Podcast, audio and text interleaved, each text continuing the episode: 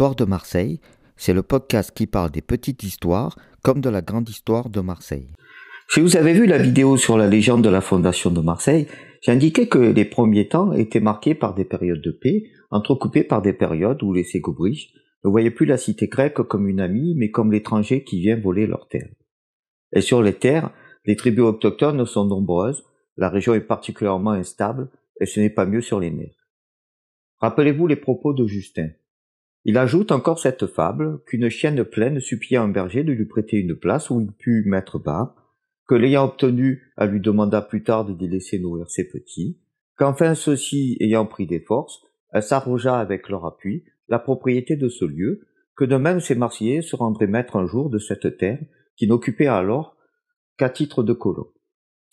Les Phocéens étaient braves, intrépides, sinon ils n'auraient pas fait un si long voyage, ni tenté de fonder une ville sur un territoire hostile, et du courage, il en faudra au cours des premiers siècles de Massalia.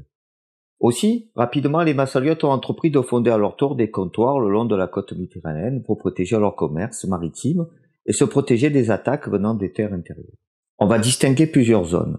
La côte ibérique avec Ménaké qui serait du côté de Torre del Mar, Emerescopéon, qui serait du côté de Denia, région d'Alicante, Emporion, devenu Emporias, et Roda, devenu Rosas. Des Pyrénées, au Rhône, avec notamment Agatha, qui deviendra Agde, Lataria, qui deviendra Latte. Le long du Rhône et de la Durance, avec Rodanousia, que l'on imagine vers Saint-Gilles, dans le Gard, au lieu d'Iespéran, Téline, pour la ville d'Arles, Avignon, qui deviendra Avignon, Cabellio, qui deviendra Cavaillon, et Glanon, près de Saint-Rémy de Provence. Le long de la côte d'Azur avec Citariste qui deviendra la Ciotat, Torreis qui deviendra le Brusque, Olbia ou les prémices de la ville d'Hier, Pergantion qui sera construit plus tard le fort de Brégançon, Heraclia Cacabaria qui donnera Cavalaire, Athénopolis qu'on imagine être le golfe de Saint-Tropez, Antipolis, la ville d'en face qui sera Antibes, Nicaia qui donnera Nice, Monoikos, le rocher de Monaco. On va revenir brièvement sur ces différents lieux. La ville de Masaya va se développer rapidement, mais dans les murs étroits, comme nous l'avons vu dans la vidéo sur la topographie de la cité naissante phocéenne. L'étroitesse de ces murs et la volonté de protéger le commerce va conduire les Massaliotes à créer de nombreux comptoirs. Ainsi, on évite que la population de la ville-mère se soulève par manque de place et de vivres. Les Massaliotes les plus pauvres se voient dotés d'un nouveau statut social plus important, deviennent des soldats, obtiennent des terres et des propriétés, ne grappillent pas les ressources de la cité-mère. Un mot rapide sur Alalia, aujourd'hui Aléria, en Corse, car on y consacrera sûrement une vidéo. L'actuelle est plutôt centrée sur les comptoirs et colonies massaliotes, et or l'Alia est une colonie phocéenne à l'instar de Massalia. Les premiers historiens ne sont pas tous d'accord, mais ce qui est sûr, c'est qu'une partie des phocéens a fondé Massalia, tandis qu'une autre a fondé Alalia. Et si on date la fondation de Massalia vers moins 600 avant Jésus-Christ, on peut dater celle d'Alalia vers moins 565 avant Jésus-Christ. Plus que jamais, Aladia se trouve au milieu des guerres des souverainetés entre les Étrusques en Italie et les Carthaginois. Cela se traduira par la bataille d'Aladia vers moins 540, ce qui modifiera grandement les forces en présence. Les Phocéens d'Adalia fuient vers Vélia, ce qui profitera à Massalia. En 545 avant Jésus-Christ, Phocée est prise par les Perses et vidée de la moitié de ses habitants, grossissant les rangs de Massalia et d'Adalia. En 540, la bataille d'Aladia marque la fin de la présence phocéenne en Corse, L'île passe aux mains des Étrusques, la Sardaigne aux Carthaginois, et les Phocéens d'Alalia vont vers Élé, Vélia pour les Romains, en Campanie, près de Salerne, encore inclus dans ce qu'on appelle la Grande Grèce. Du coup, Massalia voit son territoire entre Ibérie et Ligurie comme légitimé. La création des comptoirs massaliotes s'inscrit dans la volonté de limiter les conquêtes étrusques à l'est, comme on le verra avec la ville d'Antipolis, et les volontés d'expansion des Ibères un peu, et surtout des Carthaginois à l'ouest, avec Héméroscopion et Emporion notamment. Mais revenons donc sur ces différents comptoirs, je vous propose de partir de l'ouest vers l'est. Héméroscopion, on l'a déjà évoqué avec Strabon. Entre le sucron maintenant et Carthage, à une faible distance du fleuve, se trouvent trois petites places dont la population est massaliote d'origine. La plus connue des trois est Héméroscopion. Sur le promontoire qui la voisine s'élève un temple consacré à Diane éphésienne et un grand honneur dans le pays. Sertorius en avait fait sa place d'armes maritime, c'est effectivement une position très forte, et un vrai nid de pirates qui s'aperçoit de très loin en mer, on l'appelle le Dianium, ce qui équivaut pour nous à Artemisium. À proximité de ce cap se trouvent des mines de fer et de bonne qualité, et les petites îles de Planésia et de Plumbaria puis en dedans de la côte une lagune de 400 stades de tour. Difficile d'en plus cette place phocéenne dont parle Strabon. Euh, d'abord parce que peu de personnes à part lui ne l'évoquent et surtout parce qu'on ne l'a pas retrouvé de traces archéologiques attestant cette présence grecque là où on devrait se situer ce promontoire. On parle de Dénia dans la province d'Alicante, au sud de Valence, ce qui peut correspondre à la description de Strabon si on considère que le Sucron est le fleuve Yucar, au nord de Dénia, et on trouve au sud Cartagena, signe évident de la présence des Carthaginois dans cette partie de l'Espagne. Mais il y aurait une grande cité encore plus proche du détroit de Gibraltar, ce qui n'est pas impossible. Il est attesté que les Phocéens dépassèrent le détroit en marins intrépides qu'ils étaient. Cette ville se serait appelée Ménaké. Strabon nous dit, la première ville qu'on rencontre dans cette partie de la côte est Malacca. Située juste à la même distance de Calpé et de Cadira, Malacca est l'emporium ou le marché qui fréquente de préférence les pubs humides de la côte opposée. Il s'y trouve d'importants établissements de salaison. Quelques auteurs pensent que cette ville n'est autre que Menaké, que la traduction nous donne pour la plus occidentale des villes phocéennes. Mais il n'en est rien. L'emplacement de Menaké, ville d'aujourd'hui ruinée, se trouve à une distance plus grande de Calpé, et d'ailleurs le peu de vestiges qui en restent dénotent une ville hénilique, tandis que Malacca, en même temps qu'elle est le plus rapprochée de Calpé, a la physionomie complètement phénicienne. La ville est évoquée pour la première fois par Sinos de Kyo au deuxième siècle avant Jésus-Christ comme étant une ancienne possession massaliote. Sinos de Kyo la situe près des colonnes d'Héraclès des trois de Gibraltar. Strabon et Vénus mentionnent le fait que cette ville peut se situer au niveau de Malaga, ou à proximité immédiate de cette ville phénicienne, ce qui est compatible avec la localisation proposée par Sinos de nombreux éléments justifient les doutes de Strabon quant à la localisation de la ville massaliote au niveau de l'actuel Malaga. L'indice le plus marquant est le fait que Malacca a été fondée par les Phéniciens autour du 8e siècle avant Jésus-Christ, soit d'un plus d'un siècle avant l'arrivée des Massaliotes, ou plus généralement de Phocéens dans la région. Les découvertes récentes effectuées au niveau de la petite ville de Torre del Mar permettent d'envisager d'y situer. En remontant la côte, on trouve Emporion, situé dans le golfe de Rosas. Créé au début du 6e siècle avant Jésus-Christ, cette fois-ci, la localisation ne fait aucun doute. On trouve des restes de cette cité à Saint-Martin de Emporias. Les comptoirs côtiers des Phocéens puis des Macédoines sont des emporions. En effet, emporion désigne un port de commerce par opposition à la cité à proprement dite, situé à l'intérieur des terres comme le Pirée qui est le port d'Athènes. Le terme désigne aussi toute place maritime fondée dans une colonie ou un territoire étranger, et c'est ce qui nous intéresse ici. Les nombreux comptoirs macédotes avaient pour but de contrôler les opportunités de négoce, comme la route de l'étain venant de Bretagne, avec les comptoirs le long du Rhône, mais aussi l'or avec Agathée, Agde, à l'embouchure de l'Hérault, fleuve orifère, ou Olbia, hier, et ses salins. Strabon nous apprend. Emporion, colonie de Massalia n'est qu'à 40 stades environ du mont Pyrénées et de la frontière de la Celtique. Dans le principe, les Emporites n'avaient occupé que cette petite île voisine de la côte, qu'on appelle aujourd'hui Paléonopolis, la vieille ville, mais actuellement leur principal établissement est sur le continent et comprend deux villes distinctes séparées par une muraille. Voilà pourquoi, dans le voisinage immédiat du nouvel Emporion, se trouvaient quelques tribus d'Indicètes, mais qui, tout en continuant à administrer elles-mêmes, voulurent pour leur sûreté avoir avec les Grecs une enceinte commune. Par le fait, l'enceinte fut double, puisqu'un mur transversal la divisa par le milieu, mais avec le temps les deux villes se fondirent en une seule cité dont la constitution se trouve être un mélange des lois grecques et des coutumes barbares, ce qui du reste s'est vu en beaucoup d'autres lieux. Ajoutons qu'à peu de distance d'Emporion passe un cours d'eau qui descend du mont Pyrénées et dont l'embouchure sert de port à la ville. Les sources anciennes et l'archéologie confirment que cette ville était double, sinon triple. En effet, un premier établissement grec remontant à la première moitié du VIe siècle avant Jésus-Christ a été fondé sur un isthme aisément défendable. Les vestiges de ce poste ont été mis à jour au niveau de l'actuel Saint-Martin de Emporias et correspondent très certainement à la vieille ville de Strabo. Ce premier établissement a été succédé par la création au cours de ce même VIe siècle avant Jésus-Christ d'une nouvelle ville sur le continent. Les deux villes ont été occupées simultanément. À l'époque romaine, les deux précédents sites ont été rassemblés sous la forme d'une ville unique, Emporion. Toujours en remontant, on trouve Rhoda.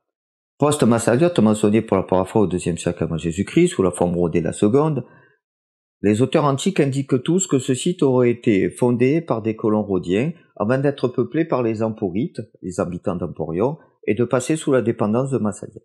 Sans certitude, c'est un comptoir grec au 5e siècle avant Jésus-Christ, d'après l'âge des plus anciens vestiges trouvés autour de la colline de Santa Maria, sur la commune de l'actuelle Rosas. Au 4e siècle avant Jésus-Christ, la ville grecque s'étend jusqu'au niveau de l'actuel port, jusqu'alors détachée de l'établissement. Cette ville participa largement à l'expansion de l'influence hellénistique dans les Pyrénées orientales et la vallée de l'Aude. La période de prospérité fut relativement courte puisque c'est au cours du deuxième siècle avant Jésus-Christ que ce comptoir est progressivement abandonné. Strabon disait à son propos, on raconte ceci des Rhodiens, ce n'est pas seulement du jour où ils ont fondé la ville actuelle que date leur prospérité maritime. Mais de longues années avant l'établissement des Jeux olympiques, ils cherchaient déjà loin de leur patrie des moyens d'existence. Dès lors, ils allèrent jusqu'à Ibérie, où ils fondèrent Rhodos, Rhodé, que possédèrent plus tard les Massaliotes. Passons à Agatha qui donnera la ville de Agde, important comptoir massaliote établi entre l'embouchure de l'Hérault et le bassin de Thau, à proximité immédiate de Béziers. Agatha a été édifiée sur une petite butte volcanique à partir du 5e siècle avant Jésus-Christ. Cette fondation massaliote était destinée, selon Strabon, à bloquer les Ibères. Nous savons par Étienne de Byzance, 5e siècle après Jésus-Christ, que cette possession massaliote se traduit en fait par la bonne chance ou la bonne fortune. Ce nom est plus exactement celui d'une divinité tutélaire de la fortune de la prospérité et de la destinée d'un État. Strabon nous apprend. Les deux cours d'eau que nous venons de nommer et qui descendent du mont Pyrénées se jettent dans la mer entre Narbonne et l'Amprodisium. Quant à ceux qu'on doit déboucher de l'autre côté de Narbonne, ils descendent tous du mont Sémène. C'est de cette chaîne de montagnes, par exemple, que viennent indépendamment de la Taxe, l'Orbis et la Roris, lesquels passent le premier à Baetera, ville forte voisine de Narbonne, et le second à Agathée, colonie de Massaliote. Un mot rapide sur Latte, car ce n'est pas un comptoir Massaliote pour dit, mais sa position en fait une place importante pour le négoce. Au départ oppidum celtique, la Tara, fondée en 525 avant Jésus-Christ par des Étrusques, ville portuaire, est une, place forte dans le réseau des emporions, comme le confirment des fouilles et les nombreuses amphores, notamment de Massalia qu'on y a trouvées. Ensuite, on va parler des villes stratégiques pour le commerce avec le Rhône, en commençant par Rodandousia qui doit son nom directement au fleuve. Rodandousia, probablement localisé au niveau des lieux dits de l'Argentière et Espérant, sur la commune de Saint-Gilles dans le Gard, ce nom se rapporte à celui du Rhône voisin et non à celui d'éventuels colons rhodiens. Ce poste certainement bien défendu devait, selon Strabon, servir à défendre le littoral massaliote contre d'éventuelles incursions gauloises par la vallée du Rhône. En plus de cela, il semble évident qu'à l'instar de Téliné, Rodandousia constituait un point important sur la voie commerciale du Rhône et un des sites privilégiés de diffusion vers la Gaule de la culture grecque. Les témoignages antiques ne suffisent pas à situer de façon précise Rodandousia. Néanmoins, des découvertes réalisées au XXe siècle à l'Argentière, près du château d'Espérant, et de nombreux fragments architecturaux monumentaux, d'inscriptions grecques, de céramique attique, pseudo-ionienne, en forme incitent à reconnaître ici la présence d'une ancienne ville grecque. Ce site est connu depuis des fouilles conduites en 1909. Les plus anciens vestiges reconnus remontent aux alentours de 525 avant Jésus-Christ, ce qui doit correspondre à la date de fondation de ce comptoir. Toujours dans le but de dominer le Rhône et faciliter la route de l'Étain notamment, les Massaliotes ont occupé Téline, qui deviendra plus tard Arles. Téliné, nom d'un comptoir massaliote établi sur le Rhône au niveau de l'actuel Arles, son nom ne nous est connu que par l'aura maritima d'Arvinus sous le nom Téline. Ce toponyme dériverait du mot grec qui signifie mamelle. Téline serait littéralement la mamelue ou la nourricière. Sur ce site ont été identifiées des céramiques grecques du 6e siècle et 4e siècle avant Jésus-Christ. Avénus nous apprend que cette cité a été abandonnée par les Grecs avant d'être réoccupée par les vols comiques qui lui donnèrent le nom d'Arolate. Cet événement témoigne d'une déprise des Massaliotes dans la vallée du Rhône que l'on doit certainement dater du 4e, 3e siècle avant Jésus-Christ. On va évoquer ensuite quelques cités qui ne sont pas des comptoirs massaliotes, mais qui bénéficient de très bonnes relations avec Massalia, de par leur situation sur le Rhône ou la Durance. Avignon, importante ville du sud de la Gaule, Avignon, l'actuel Avignon, dans le Vaucluse, était la capitale des Cavars. Cette ville a fait l'objet de très nombreuses mentions dans l'Antiquité. L'histoire ancienne de cette ville est très mal connue. Reprenant les observations d'Artémidore d'Éphèse, description géographique, Étienne de Byzance en fait une ville appartenant à la cité de Massalia. L'archéologie ne le confirme pas, mais précisons que les découvertes réalisées au niveau de l'oppidum d'Avignon indiquent bel et bien que ce site a été profondément hellénisé. Cette hellénisation semble plutôt le fait de rapports privilégiés entretenus par les Cavars avec les Massaliotes. Tout naturellement, les Massaliotes occupaient un temps Cavaillon. À l'époque celtique, Cavaillon se trouvait sur la colline qui le domine aujourd'hui, appelée Saint-Jacques. Il fut occupé par une colonie massaliote. On y a trouvé à diverses époques une foule de monnaies celtiques massaliotes et romaines, des inscriptions, des urnes, prouvant son importance. Strabon l'appelle Cavaillon Urbs. Pline la place parmi les villes latines. Il existe encore à Cavaillon une porte triomphale ou hors de triomphe de l'époque romaine. Dans les Alpilles, on termine par Glanon, proche de l'actuelle Sérémie de Provence. De fondation celtique, Glanon subit une grande influence grecque. Elle est vouée au dieu guérisseur gaulois, Glanis, avant d'être Glanum, cité antique de l'Empire romain, sur la commune de Saint-Rémy de Provence dans les Bouches du Rhône. Elle a connu son apogée à l'époque du premier empereur romain Auguste. Son développement s'est appuyé sur les protections des reliefs des Alpilles, la présence d'une source sacrée et le voisinage de la voie domitienne. De fondation celtique, la ville a été sous influence grecque, sans doute de Massalia. Dans les derniers temps de l'indépendance, de véritables constructions de type grec, directement inspirées de Marseille, sont édifiées. Maisons à péristyle, temples, puis à dromos, l'ensemble encore bien préservé de nos jours a pu faire croire une occupation de la ville par les Marseillais.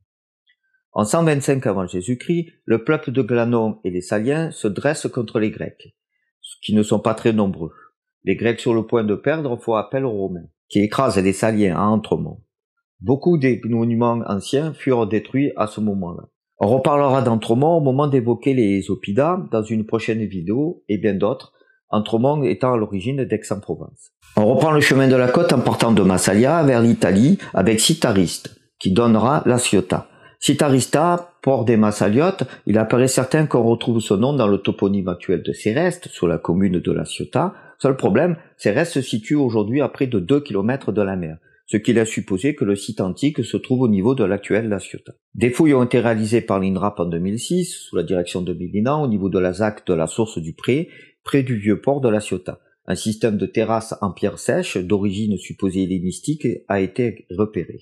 Ceci témoigne de la présence d'installations agricoles, exploitations vinicoles ou, oléicoles des deuxième et premier siècles avant Jésus-Christ. De nombreux fragments de tessons d'amphores ont également été mis à jour. Les résultats disponibles n'ont pas permis d'observer des vestiges de la ville grecque, mais peuvent contribuer à indiquer que celle-ci était peu distante. On peut aussi citer Théroéis, que l'on peut situer au Brusque sur la commune Sifour-les-Prages. Toroïs, nom d'un poste massialote évoqué dès le deuxième siècle avant Jésus-Christ par le pseudo-Simos, son nom s'explique selon les descriptions géographiques d'Artémidore d'Éphèse, cité par Étienne de Byzance, par l'insigne que portait l'un des vaisseaux phocéens ayant fondé Massalia, à savoir le taureau ce toponyme est cité par de nombreux auteurs de l'Antiquité sous de nombreuses formes et variantes. Il n'est pas possible pour le moment de proposer une étymologie convaincante. Cette station bassaliote a été identifiée très clairement au niveau des lieux dits le Brusque et le Mouret, sur la commune de Sifour-les-Plages dans le Var. Des fouilles entreprises ici depuis la fin du XIXe siècle ont en effet permis de reconnaître là l'existence d'installations antiques avec de nombreux éléments d'origine hellénistique. Ce sont les campagnes de fouilles organisées dans les années 1970 qui ont permis d'observer sans le moindre doute les vestiges d'un habitat fortifié grec. Ensuite, on trouve Olbia au niveau de Saint-Pierre de la Manare sur la commune de Hier. Olbia, canton Massaliote, correspond au site hellénistique mis au jour au niveau de Saint-Pierre de la Manare, à Hier dans le Var. Ce toponyme vient du grec Olbia qui signifiait chance, bonheur, ce qui amène à traduire son nom par la chanceuse, la bienheureuse. Le site archéologique a été découvert au milieu du XIXe siècle, identifié comme étant l'antique Olbia en 1909, suite à la mise au jour d'une inscription non équivoque, avant de faire l'objet de plusieurs campagnes de fouilles depuis 1956. Cette localité fut fondée vers 350-325 avant Jésus-Christ, sur le littoral, au pied du mont des Oiseaux, au point de jonction de l'isthme de la presqu'île de Gien avec le continent. À l'origine, Olbia fut fondée pour servir d'escale aux navires, mais également pour protéger les possessions massaliotes des Celto-Ligures et autres pirates de la région. Cette dernière fonction explique pourquoi ce site a les caractéristiques d'une fondation militaire avec une enceinte quadrangulaire de 165 mètres de côté, un stade, surmonté par quatre tours d'angle et quatre autres tours sur les quatre côtés du rempart. Deux rues principales se croisant à angle droit, divisant la ville en quatre quartiers eux-mêmes, scindés en plusieurs îlots par des rues secondaires. Ces îlots étaient divisés en trois parcelles de même taille, traduisant la volonté d'une répartition égalitaire entre les colons. Selon Brun, 1999, ce comptoir fut conçu pour recevoir 400 familles. Citoyens de Massalia, les habitants d'Olbia étaient à la manière des clérouques d'Athènes, des soldats colons, pêcheurs, agriculteurs qui avaient comme mission principale de sécuriser le commerce maritime. Le comptoir de Pergantion. Bien avant le fort de Brégançon, sur ce lieu, les Ligures y construisirent un oppidum qui devint un comptoir massaliote sous le nom de Pergantion. Et ensuite, on trouve le port à l'origine de Cavalère. Heraclia Cacabaria supposé Massaliote, mentionné dans l'itinéraire d'Antonet, sous la forme Heraclea Cacabaria. Ce port était, selon ce même itinéraire, situé au-delà de Foro-Iuli, Fréjus, et du Sinus Sambracitano, golfe de Saint-Tropez, et avant d'Alconis, la rade de Borne. Il s'agit sans doute de l'actuel Cavalère, dont le nom serait directement dérivé de Cacabaria. À partir de la dénomination latine Heraclea Cacabaria, il est possible d'en déduire la forme grecque ancienne. Héraclia se rapporte bien entendu au dieu Héraclès, tandis que Cacabaria semble dériver du grec ancien qui veut dire la perdrix. Pendant quelques décennies, Héraclea Cacabaria a été localisé à Saint-Tropez. En effet, certains historiens ont considéré que l'Athénopolis Massaliote aurait été remplacée à l'époque romaine par le toponyme Héraclia. Cette opposition curieuse consistant à considérer que les Romains auraient remplacé l'ancien toponyme grec par un autre toponyme grec s'est imposée un temps. La commune de Saint-Tropez prendra même le nom d'Héraclée pendant la Révolution française. Cette hypothèse est aujourd'hui rejetée. Toujours en allant vers l'Italie, on trouve le comptoir d'Athénopolis. Athénopolis, nom d'un petit comptoir massaliote, cet établissement est généralement placé au niveau de l'actuel Saint-Tropez, dans le département du Var. Les derniers travaux en date relatifs au comptoir grec du sud de la Gaule reprennent cette proposition de localisation, Dominguez 2005, sans pour autant apporter le moindre argument.